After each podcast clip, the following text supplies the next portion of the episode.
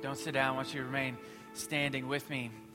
Uh, we're getting ready to pray in just a second, the Lord's Prayer, because we've been going through. Um, through a series on the Lord's Prayer. And what we're trying to do is we're trying to unlearn powerless habits of prayer and trying to relearn uh, habits of prayer that actually work. And so we're using the Lord's Prayer as our guide. We started with Our Father. So when we get ready to pray, we're not praying as slaves this morning. We're not praying as cogs in God's big grand scheme. We are praying as sons and daughters. Uh, um, and our Father is holy. Hallowed be your name. So when we pray, this is not an ordinary conversation that we're getting ready to partake in. This is something or, uh, extraordinary. It's other than ordinary. Uh, then we saw um, our Father in heaven, hallowed be your name. Your kingdom come, your will be done. So we're praying that God's kingdom would come to our nation and to our city, to our neighborhood, to our home, and to our lives. And then last week we saw your uh, give us this day our daily bread, that we're asking God to sustain us with things that come from Him, not false things that sustain us and destroy us at the same time. And today we get to forgive us our debts. Uh, so let's say the Lord's Prayer together. And more than just say it, let's uh, pray it. And so if you can take everything that we've learned um, in these days and apply them, uh, you're going to see it up on the screen right now. Our Father in heaven, hallowed be your name. Your kingdom come, your will be done on earth as it is in heaven. Give us this day our daily bread and forgive us our debts as we also have forgiven our debtors. And lead us not into temptation, but deliver us from evil. Amen. You can have a seat.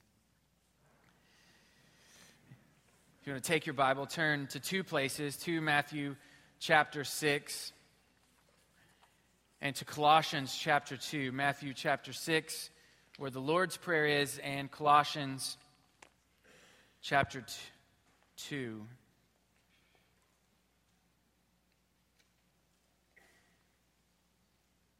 How many, through a show of hands, have ever been fishing?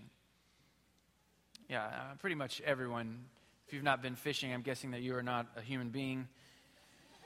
Everybody's been fishing. Some of you are fishermen. Some of you are great at it. Others are not so great. I remember the first time that I went fishing. It was a disaster in every way. I was probably six or seven years old. I went with a friend and his dad, and we loaded up in the car and had the cooler of cokes, you know, and, and uh, uh, fishing poles. And we went to a river in Missouri, and uh, was just awful. I was a burden on this poor father from the moment that I got into the car to the moment he dropped me off at my house. I mean, my, my fishing line got tangled in every conceivable branch along the riverbank. I, I would drop my pole into the water, and he would have to stop fishing to, you know, go downstream to get it you know, my worm would come off the end of my hook, and then I was too much of a sissy, I guess, to put the worm back on, and he would have to he would have to do it for me. And I even lost both pairs of shoes that I, you know both shoes that I had on my feet. They were blue Converse All Stars, and somehow they came off and they just disappeared into the bowels of Missouri. I don't know what happened to them, but it was a disaster. Uh, you know, whether you have been fishing a million times or you started out like me and uh, maybe you've only been that one time, all of us know the term catch and release. Just show of hands, how many know the phrase catch and release? Yeah, we all know what we're saying. When you catch a fish, uh, when you're doing catch and release, you're going to take it off and you're immediately going to throw it back in. Well, we're claiming that phrase today. In fact, I want to claim it so strongly this morning that when you hear the phrase catch and release, I want you to think about what we're talking about today before you even get to fishing. And normally here at Bayou City Fellowship, the big aha moment comes at the end, but we're going to do it at the beginning today. And so if you're going to write something down this morning, here is the sum total of what we're doing today and the idea that we're coming around. We want to catch a glimpse of the forgiveness of God and release repetitive sin. Catch and release. We want to catch a glimpse of the forgiveness of God and release repetitive sin. We're putting both of those things together because we're here at the Lord's Prayer. Our Father in heaven, hallowed be your name. Your kingdom come, your will be done on earth as it is in heaven. Give us this day our daily bread. And here it is. And forgive us our debts. Now, you can't ask God to forgive you of your debts if at the same time you know that you're just going to run right back to it. So, if we are going to be honest about asking God for forgiveness of our debt of sin, we need to be willing to re- release the repetitive sin in our lives. So, what we're doing first is we're going to see the forgiveness of God. Then we're going to see a picture of releasing repetitive sin. And then we're going to look at a story that puts both of them together catch and release. So, turn to Colossians chapter 2. Hopefully, you have a finger there. If you don't have a Bible, we would love to give you one. We have some that are totally free out on a table in the lobby. Just grab one. If you have a friend who needs one, grab one for them. Everybody needs access to the Word of God. Colossians chapter 2, verse 13. It says this And you were dead in your trespasses and the uncircumcision of your flesh. God made alive um, made alive together with him, having forgiven us all our trespasses, by canceling the record of debt that stood against us with its legal demands. Then he set aside, nailing it to the cross. He disarmed the rulers and authorities and put them to open shame by triumphing over them in him. Now, Jesus uses the word forgive us our debts, or your version of the Bible may translate it trespasses. But the word debt is an aggressive word, isn't it? It's a heavy word. If you have any kind of debt whatsoever, then you feel the weight of the word debt. Credit card debt, you have a mortgage, you have car payment, maybe you have medical bills. If you have any kind of debt in this world, then you can feel the tenacity and the fierceness of the word debt. Forgive us our debts. It's not a neutral word, it's an aggressive word. And we see why here in Colossians chapter 2, because look what it says in verse 13. And you were dead in your trespasses and uncircumcision of your flesh. So, problem number one for us is that we are dead in our debts. We are dead in our trespasses. We're dead in our sin. You come into this world, and I come into this world dead to everything that is important. God has brought his kingdom in Jesus. It is a kingdom of life. That's why we're all looking forward to heaven, to new heavens, new earth. Why? Because there's no sickness in heaven, there's no crying in heaven, there's no, um, you know, there's no pain in heaven, and there is no death in heaven. So those who are dead in their trespasses don't get access into the kingdom of God. Problem number two, look what it says, in the uncircumcision of your flesh, or your version of the Bible say may, may say uncircumcision of your hearts. The Apostle Paul, he's reaching back into the Old Testament. See, what, one of the things that made the Israelites distinct among all the peoples in the world is that their men were circumcised this is in a day when no one else really did that. So they had a physical marker that distinguished them as the people of God. So the Apostle Paul, he's reaching back into the Old Testament. He's using this idea of circumcision as representing the people of God, and he's bringing it into the New Testament. And, and what he's saying is, we are born in this world dead in our sins and not a part of the people of God. Who gets access to the kingdom of God? The people of God. And yet we don't get that access. We're not called as people just because we want to. We're born dead and we're born cut off. And then look at what it says. But God made us alive together with Him. So He makes us alive, and that life is connected to Jesus, having forgiven us all our trespasses. So we're forgiven. And look how we're forgiven. Verse 14 by canceling the record of debt that stood against us with its legal demands. Now, I read one biblical scholar this week that he translated the phrase record of debt as manuscript. So those two words and ideas are related. Record of debt, which most of us think of a list, uh, he translated it with the word manuscript, and it really just kind of added a new dimension uh, for me coming around the forgiveness of God. Because I don't know about you, but you know, there were times in my life where I felt the forgiveness of God in a tremendous, uh, tremendously heavy way.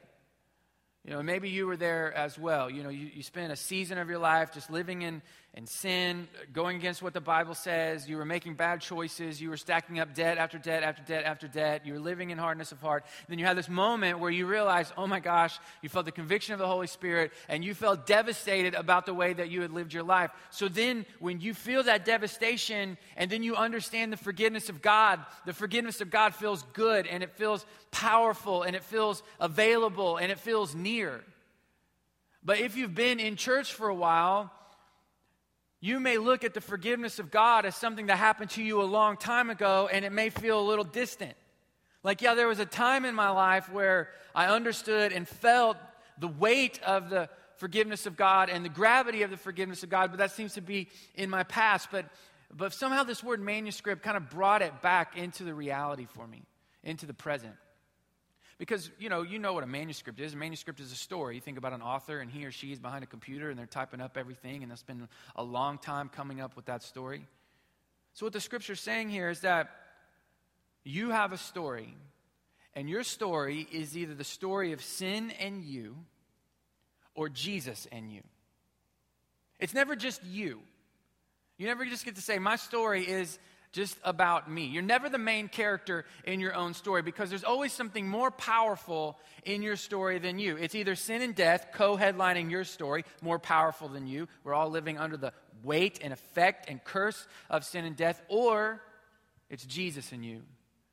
So, always something more powerful and more center stage in your story than you. And we're born, and our only manuscript is the story of sin and me together. And then you can imagine that author behind their computer. They're crafting their sentences, sentences, they're shaping their paragraphs, they're forming up the chapters, they're moving from idea to idea, plot point to plot point. They spend months and months and months and months, sometimes years, typing up that manuscript. So imagine that author completing the story from beginning to end perfect in every way, a full story, getting behind the computer, opening up the document, pushing select all and delete. That is forgiveness. That is the forgiveness of God. What Jesus has done is he's taken the story, the manuscript of sin and you. You, born in sin, living out sin, choosing sin, reaping the effects of sin, living under the curse of sin, one day ultimately being separated from God forever and ever because of sin. He took that story, its completed manuscript, select all, and delete. So in Jesus, that's not your story anymore. That manuscript got deleted, it got erased, it got wiped away. That is forgiveness. That is forgiveness. There's no record of it anymore. It's deleted. And you get a new story the story of Jesus and his forgiveness and you. And then look at what it says here. It says, And this he set aside. So before, the obstacle between you and God was sin, it was an obstacle between you and God. Jesus took sin, deleted it, erased it, he set it aside. Now that is not an obstacle anymore. In place of that sin is the cross of Jesus, which makes peace between us and God. This he set aside, nailing it to the cross. When I was a little boy, one of my favorite memories as I look back was going to the hardware store with my dad. And hopefully, you had a relationship with your dad where he could take you to the hardware store, your mom to the mall, or whatever it is uh, for you. And if you didn't, I'm sorry, he, he should have done that because that's the kind of things that dads should do. And my dad would take me to the hardware store, and my dad's a real manly man and uh, likes to build stuff. And so, you know, we went to the hardware store for purpose and not for toilet paper, you know. And uh, so he would go to, to buy lumber, you know, not pieces of wood, you know, lumber. Like lumber is like a man's thing you know, you, you go to the Home Depot and like, where's the pieces of wood section? There's no ring to that, but you're like, where's the lumber? You know, that's, that's got, that's important. And so my dad would go to the hardware store and we would buy lumber sometimes. And always at this hardware store, uh, we would walk in and we'd go all the way to the back of the store because that's where you ordered your lumber. And he would tell them how much he needed, what kinds, what shapes, what treatment, and, and they would write it up and they would hand him back across that counter a bill.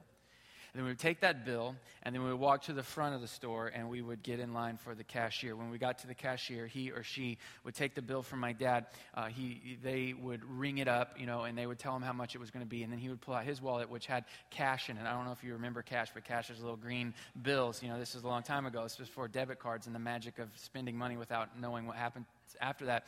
Um, and he would take his cash and he would pay for it. And, and when he paid for it, she would ring it all up. She would print out the receipt. And always at this hardware store, she would take the receipt and she would take the bill and she would staple them together. That is Colossians chapter 2. When it says that Jesus has taken your record of debt, your manuscript of sin and you, and its legal demands. Now, that's another reference to the Old Testament. Back in Exodus, Leviticus, Numbers, Deuteronomy, we have God's law. God was living with his people, and, and, he gives them this law. If you've read it, you know that's incredibly complicated. That's very specific because this is what it takes to live with God. And God knows there's no way that they're going to be able to live up to it. So at the same time, as he's giving them the requirements, he's giving them the sacrificial system as a way to cover over their, over their sin. Both of those things, the law and the sacrifice, pointing us to Jesus. You get to the New Testament, the New Testament refers to the, the Old Testament law as our tutor, which shows us that we're not able to live up to the standards that are required if we're going to have a relationship with God. But then it clearly shows us and points us to Jesus. So, Paul, again, reaching back to the Old Testament, he takes the legal demands from the law, that debt that we have against us, that we weren't able to live up to it, we weren't able to measure up to it. We had a debt, we had a bill, and our pockets were empty. There was nothing for us to pull out to pay for our own debt. And so God stapled the bill, the legal demands against you, and the payment, the cross of Jesus together. And that's what he means by nailing it to the cross, which should be a relief to many of us. You know, I think most of us think about our past sin, we think that it has been covered over. And so everywhere we go, we're trying to keep that past sin in the past. But I think all of us have some kind of assumption that it's somewhere back there. And it's trailing us at all times. And, you know, we're church people. And so, church people, we got to pretend like there's nothing in the past. And so, everywhere we go, we got to keep it behind us. We can't let it come around. We don't want to break it out at parties. We don't want to tell the story. People start talking about some of those things. We keep quiet about it because it's our past and we're embarrassed and shamed about our past. And so, we're trying to keep it covered up at all times, hoping that it doesn't kind of creep up into our everyday lives now. But the good news is, is the past is not just covered over, it's paid for. You don't have anything to be embarrassed about. You can come to church and praise God for your past because your past is not just your past anymore. Your past is your past nailed to the cross of Jesus Christ. That's why Paul says, I boast only in the cross of the Lord Jesus Christ. There's no boasting about our past here, good or bad. It's boasting about our past because our past has been stapled to the payment. And look what it says. He says, He disarmed the rulers and authorities and put them to open shame by triumphing over them in Him. See, God has an enemy. Satan, and Satan sets his sights not just on God, but on the people of God. And one of the ways that he attacks the people of God is by accusing us of sin. Scripture calls him the accuser, capital A. Now, the scripture also says that Satan is a liar, but when it comes to accusing me, I don't think he has to make stuff up. I give him more than enough ammunition daily and weekly and monthly to accuse me of sin. They're not even accusations, it's really just a statement of truth. You know, I've um, imagined, you know, what, what do you think happened to the cross of Jesus? I mean, they hung him up on the cross and did they repurpose the wood? Did the Roman Empire use it for something else? Did they hang somebody else up on that cross, just leave it intact? Did they throw it over the dump, which is right there near Golgotha? Did it just rot down into the ground? Like, what happened to the cross of Jesus? There's no way to know, and, and I don't have any idea, but I don't know. I think it would be cool if God repurposed it and He somehow collected the splinters and the wood and reassembled it in the kingdom of God. And so I imagine that scenario, which probably is not accurate, but go with me. We're pretending, using imagination. And Satan comes to accuse you and me before God. And he's saying, Hey, Father, you know, your son, your daughter, did you see the way they live this week? Normally, I am a total liar, but everything I'm getting ready to tell you is the truth. They, they hated people in their heart. They didn't think anybody knew, but I could tell. It radiates out of them. They were malicious. They were conniving. They gossiped about other people. And listen, not just other people, but other sons and daughters of yours. They treated each other with disrespect. They judged one another. They, they lied. They they participated in all manner of unrighteousness. Would you like me to list out all those things? Because I got a record right here of all the things that they've done. And, and you know, the scripture says, we mentioned it last week, that Jesus is at the right hand of God and he lives to make intercession for us. And, and hypothetically, if the cross of Jesus is somewhere in the kingdom of God, I imagine as Satan is accusing us that Jesus just points over to his cross. And there on his cross are millions and millions and millions of receipts you can't even see the wood anymore. So much white paper on the cross. And somewhere on the cross is your debt, your sin, my sin. There's somewhere on the cross of Jesus a receipt that has everything I've ever done and will done. All my offense of God is there. It's not a lie, it is the truth, but it is nailed to the cross of Jesus. And what can Satan do in that moment? But turn around, hang his head in shame, and walk away. Why? Because the one who could judge us is the one who has saved us.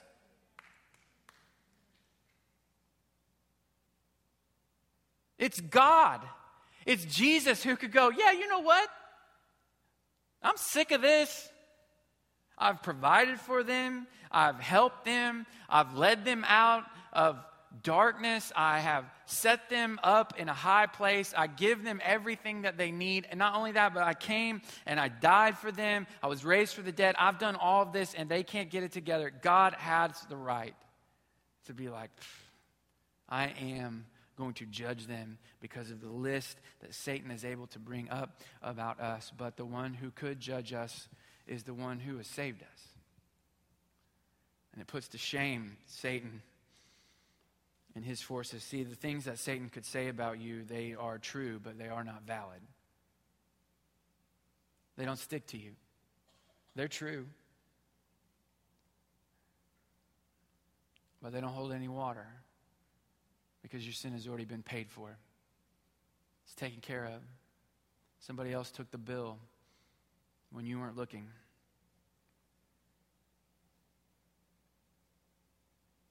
And we want to feel the, the weight and we want to see and catch a glimpse of the forgiveness of God in all its glory. But the story of sin in you, it's gone. It's erased. It's not on any hard drive anywhere in the world. It's paid for. Turn to Luke chapter 5.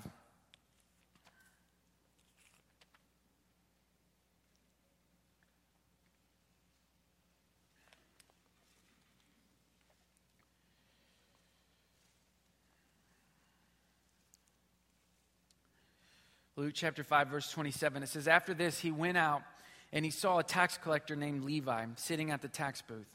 And he said to him, Follow me.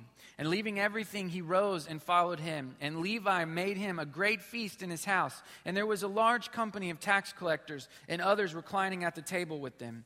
And the Pharisees and the scribes grumbled at the disciples, saying, Why do you eat and drink with tax collectors and sinners?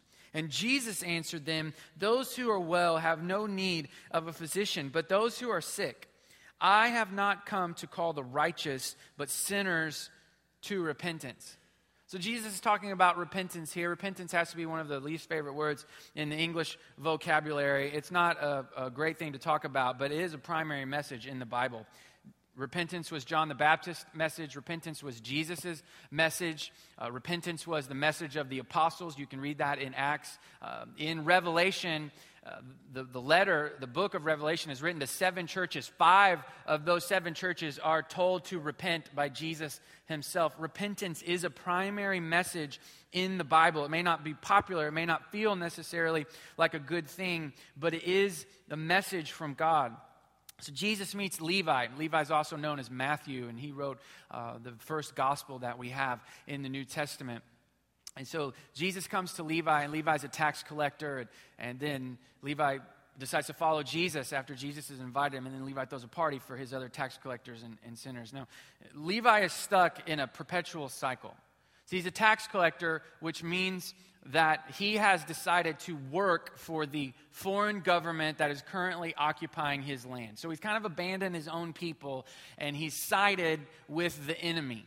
And the enemy is terrorizing his own people, but he can make money. It's an occupation, so he's doing it. So the rest of society does not want to spend time with Levi. So that meant that Levi could really only hang out with other tax collectors and what it says here sinners. Now, sinners were not just people who occasionally sin. Sinners are people in the first century who said, I'm going to do whatever I want to do. I'm going to live how I want. I'm, I, I understand the law of God and that it exists, but I'm going to take my chances. I'm going to do whatever I want. And so those groups ended up hanging out together, and you see that in the New, New Testament tax collectors and sinners because nobody else wanted to hang out with them. Well, you get people like that together it encourages a lot of unrighteous decision making, doesn't it? You ever had a bad group of friends that your parents hated, right? In that bad group of friends, no good ideas emerge. So Levi, he's got to spend time with all these people because he's one of them, and then it perpetuates the cycle because then they're going to make bad decisions which alienate them further from the rest of society. And so there he is, stuck in a cycle. Jesus comes to him and he says, I want you to follow me. And Levi, for whatever reason, responds and he does follow Jesus. But look at Jesus' message to the tax collectors and sinners at this great feast. He says, I have not come to call the righteous, but sinners to repentance. So somehow, in the midst of spending time with these tax collectors and sinners, Jesus is getting across that they need to repent. And yet, when Jesus calls people to repentance, they still want to hang out with him. Somehow, the way we do it, it makes people not want to hang out with us. But Jesus was able to do both. And he calls them away and he says, Follow me. And so Levi becomes a disciple when two things happen. Number one, he follows Jesus and he repents of what he's done. Jesus came to call sinners to repentance. Both of those things need to happen for you to be a disciple of Jesus. You need to be a follower of Jesus and you need to repent of your sin. Listen, it's possible to follow Jesus and never repent. That's what Judas does. Judas followed Jesus just like Levi does, just like Peter does, just like John does, and yet the whole time the scripture tells us he's stealing from the common money bag that the disciples had together. People would give to Jesus to help support their mission and their ministry, and whenever Judas felt like it, he would take a little bit off the top. He followed but there was no repentance. What happens if you follow Jesus but you're not willing to repent? You just are around this and not in it. You're a spectator.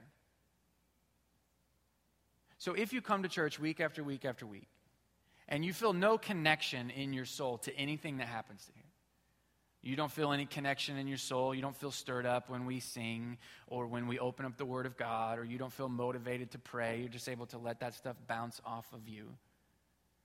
I would guess that you follow, like you come, you are around, but there is some hardness of heart and there's no repentance, and you just end up being a spectator. Just like Judas, and not like Levi. And look what Levi does verse 28, it says, And leaving everything, he rose and followed him. So he leaves everything. So when you repent, there is a releasing that happens. The old you, you let go of the old you. You let go of the sin that the old you participated in. There is a releasing, and we're talking about repetitive sin. We're talking about repetitive sin and not just um, unplanned, momentary, spontaneous sin, although there's plenty of that for me to repent of. Let's travel way back in time to yesterday. Yesterday, I'm at a stoplight uh, here in town, and and I had been in the stoplight for a long time. You know what I'm talking about? Like I had already missed like a couple of cycles, and I'm starting to get a little bit frustrated. You would just pray for everybody in front of you, but I was starting to feel frustrated about it. And so finally, um, there's like five cars in front of me, and I think that it's finally going to be, you know, my turn. I'm going to make this light, and the cars start going, and then there's a gap. You know, the gap is the worst. The gap lets you know that someone is not paying attention. They're on their cell phone, they're checking their status, they're digging around, they're doing something, they're reading a book. Who knows? And there's a gap, and I can feel my blood start to boil, and I start to go for the horn. You know, uh, at first I'm thinking I'm just going to do just a tiny little beep, like a just a little gentle one to let them know, hey, you're not paying attention. Bless you, beep. But maybe I was going to linger on it. I was pretty angry and I look up, it's a gold sedan in front of me, and right as I'm getting ready to reach for the horn, I see that she has her hand out the window with money. And there had been a guy standing there, and he was running to get it, and she was holding on. She knew the gap was there. She was holding on so that he could come and get it. And listen, I saw that, and for a few seconds, I was still angry. I had to change my mind to go, oh, yeah, no, I'm, I'm in on that. I'll set through another light for that. But listen, I'm the pastor of this church. My initial response when this woman went to help somebody was frustration because it was affecting me. That's gross. But it was unplanned, it was spontaneous. I didn't, I didn't, I didn't know that was what was going to come out of me. We're talking about repetitive sin today because I got hundreds of those things coming out of me, but I already know so much of the stuff that I need to let go. That I need to start with the things that I keep asking for forgiveness over, over and over and over and over, over again. Levi didn't have to be told what his sin that he needed to be released was. He already knew. And I'm guessing most of us this morning, you already know. The one, two, three things in your life that are repetitive sin. And maybe we can grow up to maturity and we can start unrooting some of that spontaneous sinful reaction, and hopefully we can. But I know for me, I got to start with the things I already know are wrong before I ever get to the stuff that may be wrong. But in case you're having a hard time identifying repetitive sin in your life, here are a few ways to let you know you know you have repetitive sin when you have to justify it. If you, before your sin, make preparation for your sin, that's repetitive sin. That's not spontaneous, oop, I made a mistake.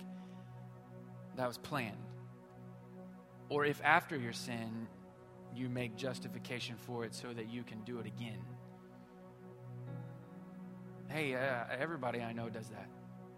I mean, that sounds like a what we hear high school students say about drugs, but it's what you and I say about all kinds of habitual sin in our lives. Everybody watches that. Everybody subscribes to the Sports Illustrated swimsuit edition. Everybody gets ESPN the body issue. Everybody drinks like that. Everybody does that on the weekend. Everybody goes to that place. Everybody talks about those things, you know, with co-workers of the opposite sex. I mean, just everybody does it. That's justification. And when you have time to justify it, it's repetitive sin. It's not spontaneous sin. If you have to keep your sin distant, distant uh, from the things of God, then it's repetitive sin. If you have to intentionally put a gap in between, I did this thing and I'm pretty sure it was sin, and prayer, or and the Bible, or and coming to church, then it's repetitive sin. You know, like if you go to eat with somebody and you know that after you finish eating with them that you can't pray because there was so much maliciousness and gossip and slander flying at the table. That's not spontaneous, oops, I fell into it. That's that's repetitive sin. We know it's repetitive sin when we have to routinely apologize for the same things. Listen, some of us, we flare up in anger at our children. If you continually have to come back to them and say, I'm sorry for the way I responded, it wasn't a response as, it mu- as much as it was a habit. And it's repetitive sin. And if certain things cause the same conflict in your relationships, so if you're just having the same fight with your husband or wife, or you've had the same fight with your sister or your coworkers or your roommates, and it's just the same fight over and over again, one person in that relationship is choosing repetitive sin in that moment. And when God brings that knowledge to us, we have to release it. We have to let go of it. Because when we truly repent, we release things. Because re- repentance without releasing is just an apology. You ever been apologized to about the same thing by the same person more than once? You know, somebody said, hey, uh, you know, you, you caught them talking bad about you, and you had the courage to say something like, hey, you know, hey, I heard you were throwing me under the bus the other day. What's, what's going on about that? And they were like, oh, man, I'm so sorry. I'm a terrible person, terrible human being. I apologize sincerely. I don't know what came over me, and they're worse than me, but I'm sorry for what I did, you know, because you always got to compare yourself to somebody to make you look better when you're apologizing. It's just a rule. Um, and then they do it again and apologize again. It's hollow, isn't it? because there was no change. It was just words. And repenting without the releasing of sin is just an apology. And after a while, all of our apologies are kind of hollow. If attached to it is not, I need to let this stuff go, and I need to let it go in a real, in a real way. But repentance, again, it's it's painful in our minds but it should be a, a positive thing as well. Jesus says in Mark chapter 1, he says, Repent and believe the gospel, which means believe the good news. See, when you repent, the kind of repentance we're talking about today is we're not just repenting away from something, we're repenting to something. We're repenting away from sin, but we're repenting to good news. We're repenting away from the presence of evil in our lives, and we're repenting towards the presence of good, the presence of Jesus. Some of us have, have put off repentance, and all we've done is put off good. Some of us have thought, I want to hold on to my sin because it's the only thing I, have known, and the only thing that we're delaying is the greatness of God on display in our lives. You're like, well, why would I want to repent? Well, you want to repent because Kingdom love is longer lasting than worldly love. And kingdom peace is more holy and gentle than worldly peace. And, and kingdom purpose is more deeply satisfying than, than worldly purpose. And kingdom joy is, is deeper and truer than, than worldly joy. And if you refuse to repent, you're just you're just settling for something less than what God has offered you because you are a son or a daughter and you are a part of the people of God. We're not just repenting away from something today, we're repenting towards something good. And the good that God offers is on a whole different stratosphere than the good you can find here. Then we can see both of these things together in John chapter 8. You can turn there if you want to, but I'm just going to tell it to you. In John chapter 8, it's a familiar story, even if you haven't been around church in a long time. Jesus is teaching in a temple, and this big crowd is around him, and, and we don't know exactly what he's teaching, but as he's teaching, these Pharisees and, and scribes, religious leaders, they break into the circle. And they hated Jesus. At first, they were interested in Jesus. They thought maybe they could claim him a little bit, but then they saw Jesus wasn't going to be claimed by anybody, and so they just started hating him. And so they break in on Jesus' teaching and they throw this woman down onto the ground. And they have caught her in the act of adultery, like in the act. They didn't hear about it, they didn't do an investigation. Like somebody caught her and an unidentified man in the middle of committing adultery together. And for whatever reason, they just grabbed her and not him. And they brought her right there in front of Jesus, and it's a trap. It's a trap because they know that Jesus will want to forgive her. Which is so crazy that they knew that this was Jesus' disposition, that he would want to forgive. Does anybody know that about us? Does anybody look at us as a church and go, man, that's the safe place to confess sin? Because they just our automatic response is to forgive. No, I don't think that's what anybody thinks of the church. Listen, I think like gossip and accusations against some other people should just bounce off of us. Like people should get tired of telling us that stuff because they know, like, well, they're just going to take that person's side because they're just going to forgive. This is a forgiver. So it's no point in saying something salacious because they just forgive immediately, takes all the fun out of it. And they knew Jesus was just going to forgive her, and, but they, they trapped him here because the law said that she deserved to die because of what she had done. And so Jesus is stuck in their minds between a rock and a hard place. And the Bible says that while they're making all their accusations and Jesus is drawing in the dirt, he's drawing in the sand. Some people spiritualize it and they think that he's writing the list of sins of all the people in the crowd, and, and maybe that's what he was doing. Or maybe he was just being a man and he was doodling while he was thinking. He was trying to think of a way out of this because he knew in his heart what was right. And so what he came up with was, was beautiful is you can stone her. Go ahead. But the first person to throw is the one who can stand here and say, You're without sin. And the scripture says that one by one, they all started dropping their stones, which mean, means they had their weapons in their hands. This is how eager these religious people were to kill her.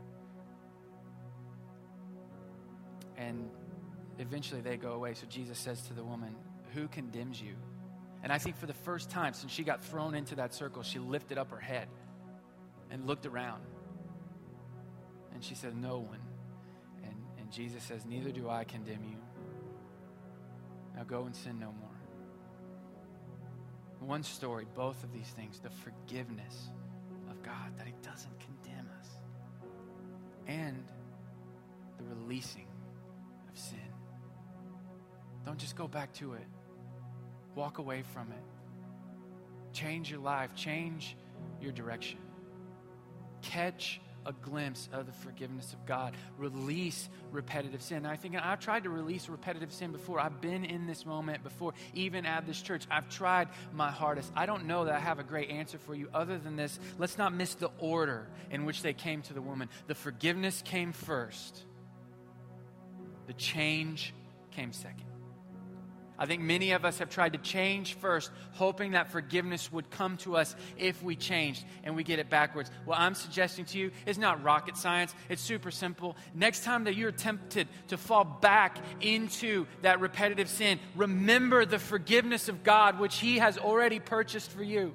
And I believe that as you picture and can see the forgiveness of God in the bloodied and beaten face of Jesus, that the power of sin on your life will be diminished. And the pull into that thing that you've done over and over again will loosen on you. And the hooks that it has in you will start to be free. So, what I'm, I'm, saying first is don't run out and go be changed. Review and remember the forgiveness of God first. And let it unloose you from repetitive sin. Because Jesus purchased it, hello, before you needed it. And that's good news for us. Let's pray together. Yeah, Jesus, we receive your forgiveness today. Before we start confessing our sins, we, we confess your forgiveness. We say it out loud. We say it to ourselves. We review it in our minds. Jesus, thank you for the cross. Thank, that, thank you that you set aside the stumbling block and you replaced it with the cross. Why don't you just take a second and just rehearse the forgiveness of God to yourself? Why don't you just say to yourself in a spirit of prayer, I've been forgiven. I've forgiven. My debt is paid.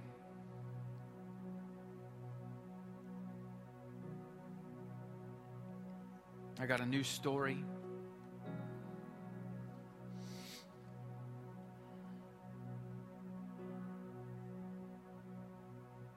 And now, if there's any repetitive sin in your life to confess, why don't you just go ahead and confess it in light of the forgiveness that's already there?